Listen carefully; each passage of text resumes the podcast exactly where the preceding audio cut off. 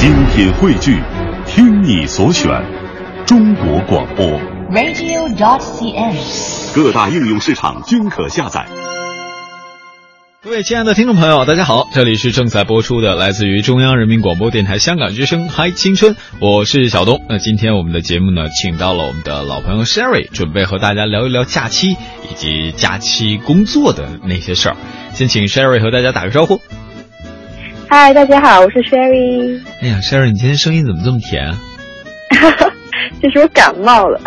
哦，应该鼻音比较重。对，呃，好像是冬天的时候，冬季哈，呃，我总是觉得香港的屋子里蛮冷的。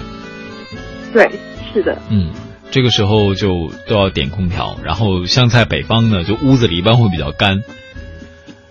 其实是因为大家感冒都不戴口罩。哦，这个会有影响吗？就是是因为病毒性的感冒，对不对？对，是病毒性的，现在很流行，我所有朋友都中招了。是吗？但是但是有一句话怎么说啊？感冒呢是吃药七天好，不吃药一周好。是有这个说法吗？呃，差不多，就是戏言戏言，不可尽信，不可不信。对吧？你也可以把这话这么翻译一遍，就是感冒吃药七天，不吃药一礼拜嘛。对吧？第一次听，嗯，受教受教了。哎，开玩笑开玩笑。其实今天呢，把 Sherry 请到节目当中来，就是想和大家聊一聊关于假期规划的事儿。因为在内地，其实马上就要到内地各个大学的寒假了，大家都会有一个特别特别悠长的假期。据我目前了解到，最长的呃假期的学校呢，他们的假期可以达到八十多天。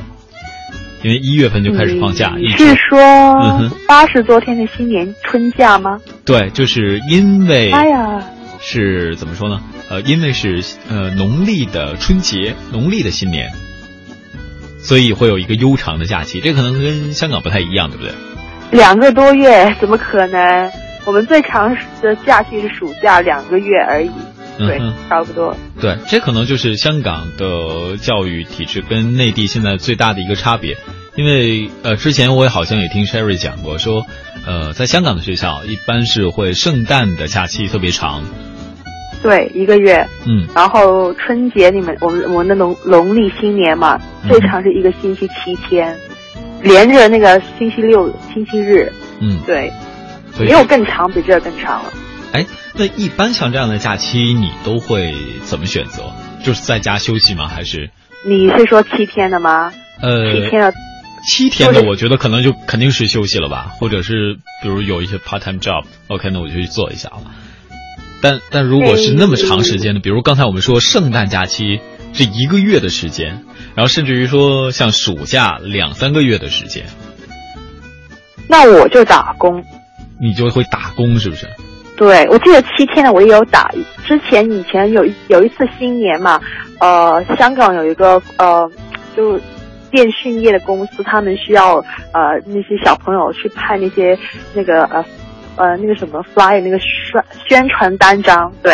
嗯。然后呢，那个时候就好像四十五块钱一个小时在街上拍，然后我就哎，反正也就就两三天而已，每天六个小时，好像四到六个小时，我就去做这些简单的工作，不是短期性的啦。就期间也可以做这么短的工作。如果是暑假或者是寒假的话，那我就会就就去年开始不是很久开始我就打工，然后去年开始比较稳定，到现在一直都在打工嘛。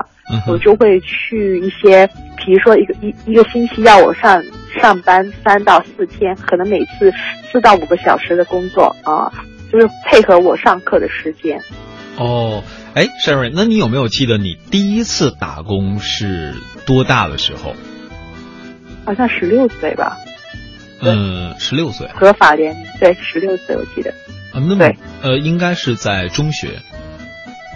对对对对，合法联龄这里是十六。呃，对对对，都是十六岁，因为在内地也是十六岁之后，嗯，你才是可以去打工。哦，这个我不知道，这个这个这个是相同的，但是有很多，嗯，比如说，呃，像我啊，我只能拿我自己来举例子。我在上了大学，大学一年级之后，我才有了 part time job 的这样的体会。因为在高中的时候，好像觉得课业的压力会比较重，就是学习的压力会比较大。那个因为你们是早上七点到晚上，然后你们的自习嘛到六点啊，中间吃个饭回家睡个觉两个小时，然后你们回家吃个晚饭，然后又回去自习到七点十点，对不对？对啊。然后你们的工种我就觉得比较少，可是我们在香港我们是八点呃回到学校八点十分，然后我们是因为早会什么搞一大轮，八点半八点九才开始上课，然后啊三、呃、点半就放学，有一些学校是三点就放学，有一些更早分那个春是那个 sorry 是那个夏令和冬令嘛，就一点就放学，十二点半就放学，然后我们剩下就很多很闲的时间，那就可以放学之后或者是周末，我们没有我们不用回学校自习，那我们就可以打工，就就这个可可能有一个差别在。就是其实是可支配的时间变得更多了。嗯嗯，对。当时我也跟几个朋友聊说关于自己支配时间的问题，好像我觉得在内地是不是因为他的就业压力或者说他的竞争压力比较大，大家都要想说我要考一个什么样的好大学，就会有那样的想法说我要在学校多背一些书啊怎么样，包括是不是学的科目也会不一样。比如说在高中的时候，我不知道，呃 Sherry 你的高中时候是读哪些科目，比如文理分科这些有没有？文文文我读的是中国历史、文学、地理，然后对这些通识。嗯哼，那其实要背的也蛮多啊。对啊，很多。然后数学数学其实你也是要去学嘛，对不对？呃我们不用，我们就就呃初三那年选科嘛，就初二、嗯、初一到初三选，就一定要念数学，到初三那年就可以选你是文科是理科，选择文科的话数学就可以把它去掉，中文英文，然后就自己选文科的科目。嗯哼，但是在内地呃你看我那个时候上学呢，应该是除了英语数学语文之外，其他我那会儿应该是什么科都会有所涉猎，那会儿叫大综合嘛，呃，包括了生物、地理，呃，然后历史。嗯，呃、那个是我初三的时候，就初初三的时候什么都让你上，然后到期末的时候让你选择选择你要走向文或是理，走文的话就不用数学，走理的话就数学不加速啊，然后我呃你说的生物化学那些都在里边。嗯哼，高中就完全可以跟数学说拜拜。哎，太好了。那那你觉得这样会不会对你以后有所影响？没有，很好，让我人生更开心。为什么会这样呢？我很讨厌数学，真的很讨厌。然后我时间花多花在英语上面，然后和其他科目上面。嗯哼，其实我觉得还好了，没有很大影响，因为我现在大学的科目或者是我选我将来想做的工作，除非我要当什么那个什么化学家或者是建筑啊，那那些科目跟理科有关，不然的话真的还好，没有太大影响。嗯，我觉得这可能也是很早的就会把每个人的方向会定下来，这也是一种选择。不过再说回到你现在大学的生活，就是你说你第一次打工是大概十六岁之后你就开始打工，然后一直持续到现在大学的生活。嗯，我忽然忽然脑海当中闪现啊，你第一份工作是做的什么类型什么职业？我记得是也是在街上面派那些单张，然后说一下那个课程是游泳课程，我记得，嗯，然后告诉大家，哎，这里有个游泳课程，你们过来看一下。然后附近有一些大人，那个 supervisor 他们在旁边看着我们，我们在他看见指定的好几个点那边。对、哦，那像这些一般是怎么去找呢？是有专门的这些，比如说我那时候认识一些长辈，那些就阿姨叔叔。其实我从以前到现在，就现在工作。对，我我觉得蛮也不是说是幸运吧，反正都是别人介绍给我，而而且那个时候年纪还小，你十六岁，然后你出去找工作的话，其实父母是还是会担心，对啊，自己也会紧张，因为你就想，就就就很容很容易，你太年纪太小，很容易上当被骗。那时候就有认识的是长辈介绍给我，然后我在想，长辈介绍他们的朋友，那就比较安全。那而且也只是，呃，一个星期可能一天两天，在周末时候，大人看着情况下拍一些单张啊，然后比较轻松简单的工作，我就想可以试一下。哦，是这样。呃，但是你有没有和你的同学聊过，他们在十六岁之后都是什么时候开始找这种兼职的工作？呃，我朋友他们也跟我差不多时间，十六就是中学我认识的三分之一的朋友都在打工。嗯哼，他们就会问我，因为我我的那叔叔呃，他们阿姨他们他们找他们那些工作，他们认识的人比较多嘛，除了那些派单张，还有那个去他们公司有一个有几部电话，你就打电话问卷调查。嗯，对，那些都很简单，很适合我们做，不需要什么知识，你要你会打电话，会说话，有礼貌，会看字就可以，对不对？哦，就是其实就是这么简单，对不对？但但我总是会担心，比如说我十六岁出去的时候，那段时间应该在我要，比如说我在高中吧，我在高中我要读大学这段时间，首先我像你刚才说的，我会担心我的安全问题。不过有长辈介绍，这种肯定是安全问题相对会好一些了。第二点就是我只要是出去打工，一定会给我的怎么说呢，我的学习时间进行一些压缩，会影响到我的学习。那我怎么能保证我考取一个比较好的大学？其实我一直就就就一直觉得内地的同学嘛，因为我很多我我自己有很多内地朋友，我在那边出生，我也算是在内地念过书，因为我暑假时候会回去内地，然后就会跟他们一起补课嘛，补一下数学和语文。我要补过，我还跟他们打架，在上课的时候。上课时候打架？没有，对，就小时候不懂事那种。我觉得在内地念书压力太大了，因为你们竞争太大，那个学历是很重要。在香港比较西式教育，而就是学历肯定要，可是我们老板还是看重你的那个嗯工作经验，啊，背离题真的很会，就看真的会问你，你你学到什么，做过什么工作，是真的会。你有工作经验的话是很重要。就就你说压。说了，你看我们，呃，我我刚我刚刚说过，我们是没有自习，而且我们夏天上学时间还比你们短呢。可是我们的成绩也也不输你们，就是可能普通话没你们那么好了。啊嗯、那个，就我就感觉是因为我们那个可以自己用的时间比较多，我们可以做就尝试不同的事情嘛。嗯、然后对，至于学习方面。如果你你你十六岁每一每一个周末用的只是不超过八个小时，或者只是六个小时，每每天三个小时，其实很少嘛。你吃个饭，对，一个多少多多小时在陪家人，所以我觉得还可以。你们觉得多，应该是因为扣掉你们星期六回去补课，还有星期一到五你们要上自习的时间后，你们根本就没时间。嗯。因为你们本身就很多功课，很多东西要复习，很多测验比我们更多，所以我们想是原因、嗯、可能是会这样。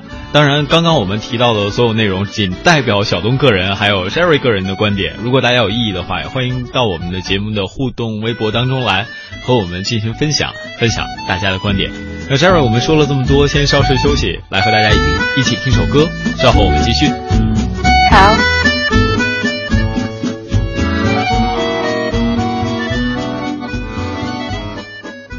好，欢迎回到嗨青春。今天我们节目请到的嘉宾呢是 Sherry， 我们的老朋友，来和大家打个招呼。嗨，我是 Sherry。 哎，刚才和 Sherry 聊到了关于学习的问题，其实我们今天的话题的主要主旨呢是想和大家聊一聊如何规划时间，尤其是在找兼职的时候。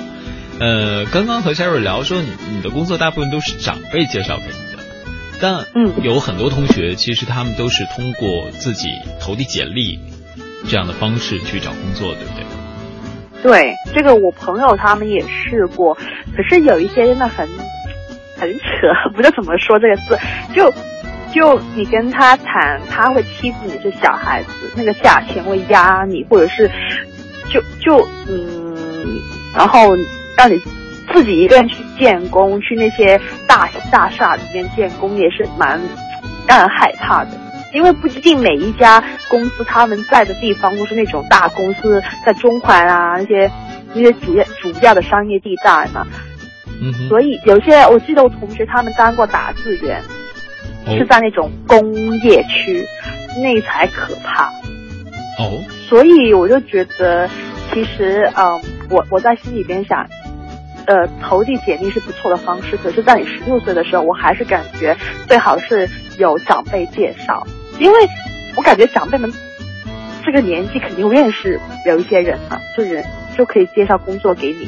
这这我是比较觉得十八岁之后才想投递简历吧，或者是你十六、十七岁的时候，真的对，就还是找叔叔阿姨呃找工作给你，然后从那份工作认识朋友，再从朋友那边。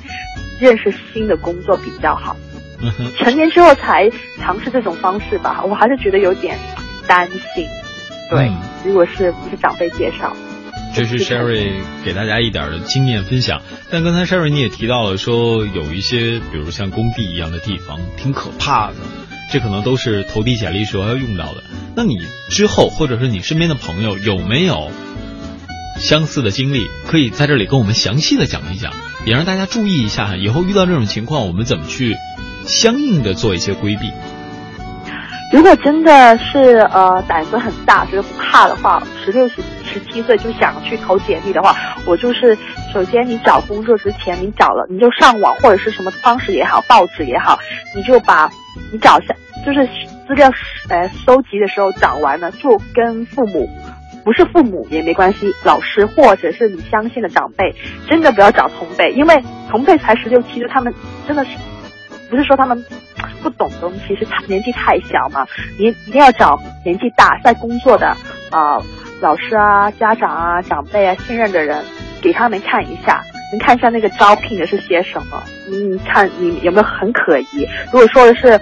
啊，价钱很高啊，又说不用经验，不用你做什么，那肯定是假的，骗人的，没这么好的事情。嗯，然后你就之后你要打个电话，你懂吗？就是他们帮你选过哪些是比较可信的招聘呃告示之后，你要打个电话问一下，听一下他们啊、呃、那个说话接电话的人，那个他们交谈之时候合不合你讲的话。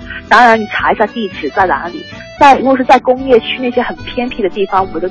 尽量不要了，因为晚上回家挺危险。比如什么地方会算是工业区？就工业区，我们那边就葵青啊，还有什么地方，还有大埔，反正啊、呃，新界九龙那边就有一些叫真的叫工业区，叫什么什么工业区、工业大厦、嗯、大厦。然后你他们里边就有有些写字办公室，然后他们有时候需要。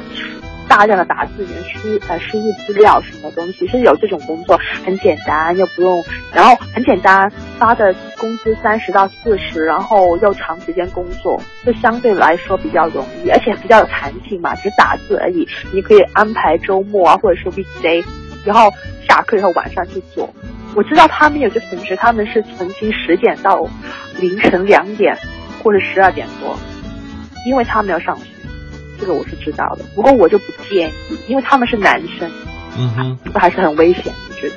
不过我还真的是很佩服大家的这种经历，因为哪怕是呃，我我想把我置换到在我中学的时代，就是十六岁以后，或者是大学一二年级的时候，同时要学习，同时还要上课，然后可能还要面对其他一些压力。呃，经常熬夜到下半夜的话，可能真的会会有点体力透支的感觉。而且我总是觉得，如果用你的身体去换那么一点微薄的利润，是不是也会有一些不值得？这个我认同，所以我没有去当打字员。是啊，我我总是在觉得，就好像今天我呃我在想和 Sherry 一起和大家分享这个话题的时候，我还想到另外一点，就是我们兼职的时候，要不要考虑我现在兼职的这份工作和我未来的职业规划能够 match 上，就可以可以一并的发展。这个其实这样子的，那个你十六十七岁的时候。你心里边有很多梦想嘛，我想当一个医生、律师，或者是画家，或者什么都好。可是怎么说，你很多想法对不对？你不清楚。然后我当时想打工，只是我觉得哦，十六岁、十七岁，然后我感觉除了念书之后之外，我我想发展我其他方面，比如说我想找一个相对简单的工作，我想试一下看我的独立能力。那么钱钱当然是重要，可是重点还是觉得是，如果我出去工作的话，我当中资料呃收集，然后我跟那个那个老板就面试时候跟他交谈，跟同事相处，我就想是是一种历练嘛。嗯，所以那时候我才觉得周末放就是六到八个小时每一周，我觉得还可以，就就觉得是一个不错的经历。而且我十六十七的那那些时间，我我记得好像也只是暑假而已，直到我十八岁后我才真的就大学嘛，我才真的暑假然后上学我都在工作。嗯，对，那时候中学我还是有考虑这个问题，我父母也觉得呃你可以有历练，可是真的不要影响学业，就就相对这样。所以你是兼顾的比较好的咯，应该算是一个典范。呃，也可以这样说。哎呀，不要谦虚，不要脸红啊！已经脸红了，太迟了。好，那咱们先稍事休息，听一下半点评宣，稍后和大家继续分享有关于打工以及人生规划的相关的事情。好了，欢迎回到我们的节目，这里是来自于中央人民广播电台香港之声嗨青春。今天我们请到了老朋友 Sherry 来和大家继续分享有关于在学生时代兼职打工还有自己假期规划的一些相关话题。呃，其实聊到了兼职， Sherry 你后来就正规的靠自己面试的这种兼职工作是在什么时候？十八岁之后就真的上大学了。其实那时候也是朋友介绍我，可是介绍我去我要面试，因为我是在补习社打工，就教小朋友英语、中文啊，或者简单的一些科学，就是小小学生那种。那我还要去面试，一加一等于三、啊、没错，一加一等于三那种。这估计第二天就会被辞退掉。炒鱿鱼，对。那时候我们还要做那些面试题目，然后写字，你写的不好他还会说，然后那很幸运，他觉得哎你写字挺漂亮的哦。那是那时候那时候的事，已经已经是过往的事情。现在不漂亮吗？现在大学都是打字电脑了，老师不要求写字，我们写就是写笔记也是用电脑 iPad 那些，我忘记怎么写字已经。哇，这真的就是提笔忘字。现在无纸化办公有的时候也有它的隐忧。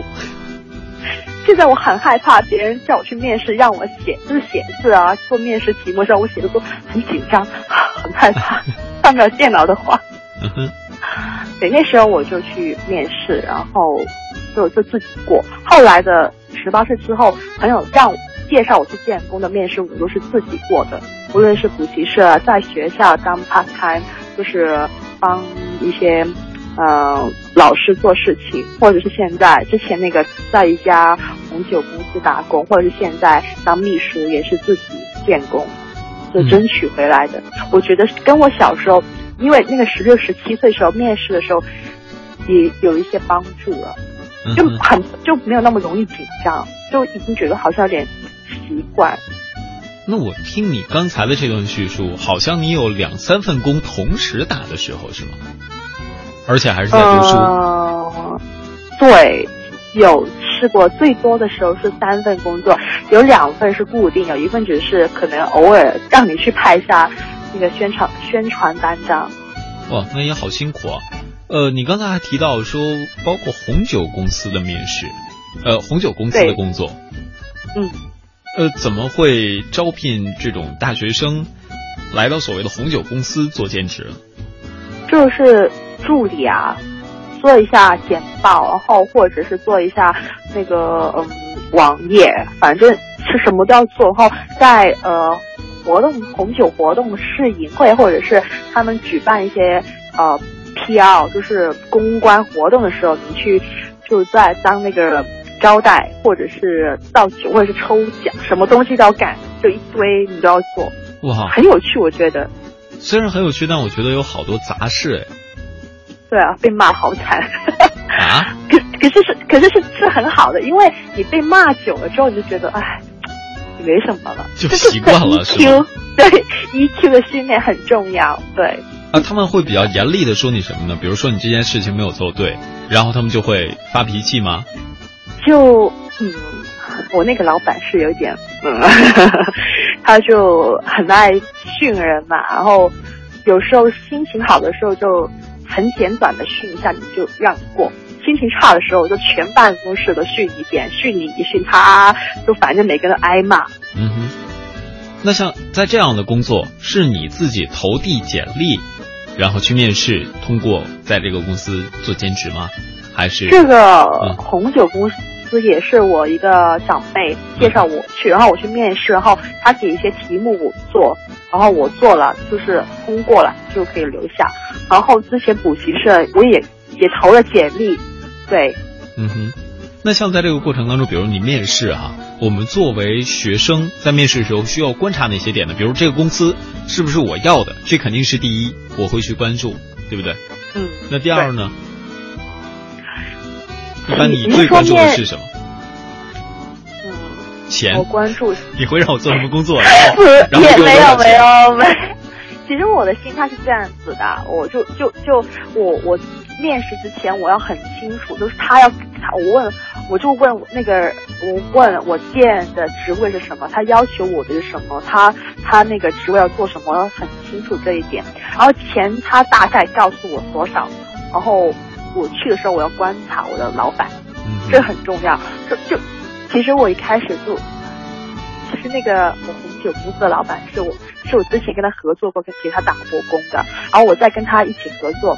那时候我在想，其实我就觉得跟他有点不太合得来，感觉他是那种传统的老板，呃、我就不太喜欢。怎样的传统？比如一比二十二？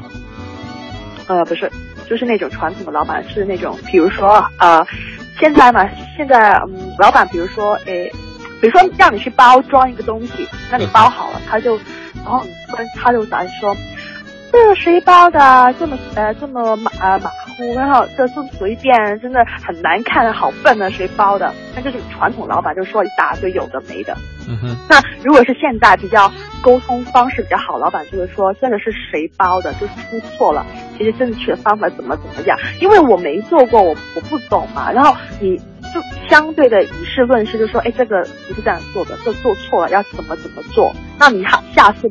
在犯错的时候，他当然就可以再说你。如果没有的话，就这样过了就好。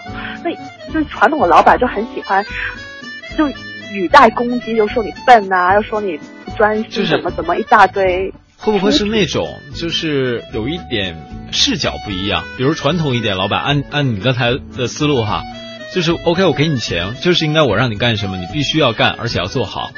比较现代一点的，就是会跟你有言语、心灵上的交流。呃，更多的变成一种朋友式的沟通。我们不是在我给你钱让你去做一个事情，而是要变成那种 OK， 我是给你钱，但我们是在为同一个理想而奋斗。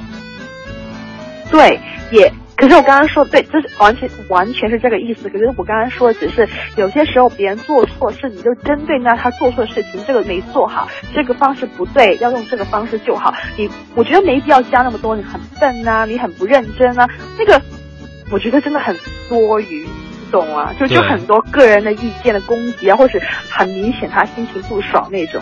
而且这样的怎么说，这样的兼职工作会把整个人的状态都搞坏掉。如果真的遇到这样的工作，从我个人的角度，我是觉得 OK， 大家那既然我们都是出来找兼职，我是要呃希望能够做出一些成绩之后，不单是给这家公司可能带来一些帮助，同时也能够给我自己带来一些。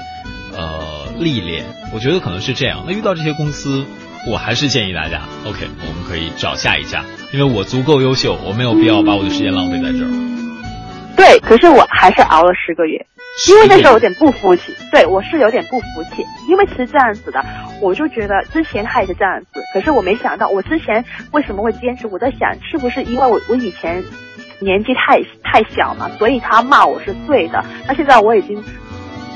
很多工作经历过了嘛，我已经长大没那么怕了嘛，我就进去工作，你要发现哦，真的不是我的问题，真的只是他的问题，然后而且也不止我一个人这么想嘛，跟他因为都是同差不多年纪嘛，那个同事，我都觉得嗯，可是我还是要经过这一关，就是我熬得过这么差劲的老板，下一个老板完全就呵呵太好了，对，什么都难不到我。会有这个心态，我看好多人都会有这种心态。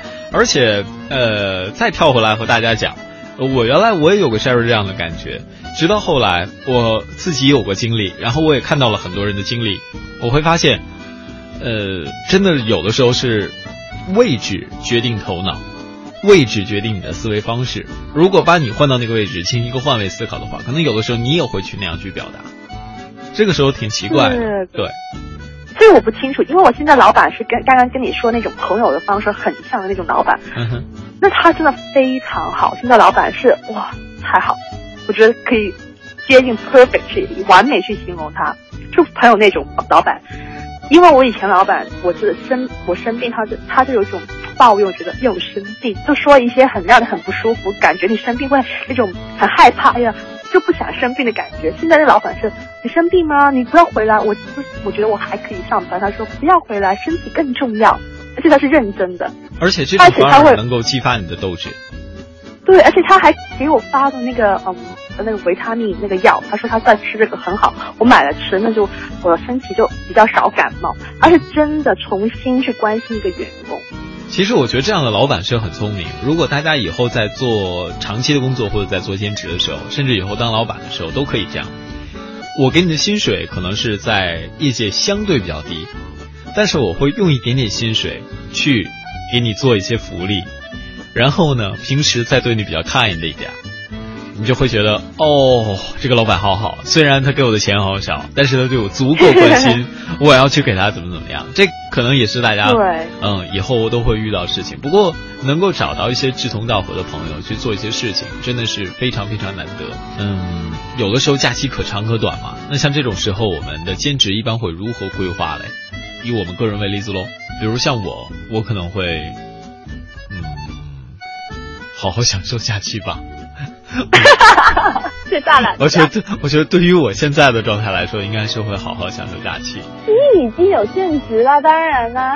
但是我跳回到原来的时候，好像我也没有像 Sherry 这样拼，我也只是会，比如找到一份工作，然后知道哦，未来我要在这一行里做，那样的话我会努力，但我不会去找很多其他的杂七杂八的兼职来做。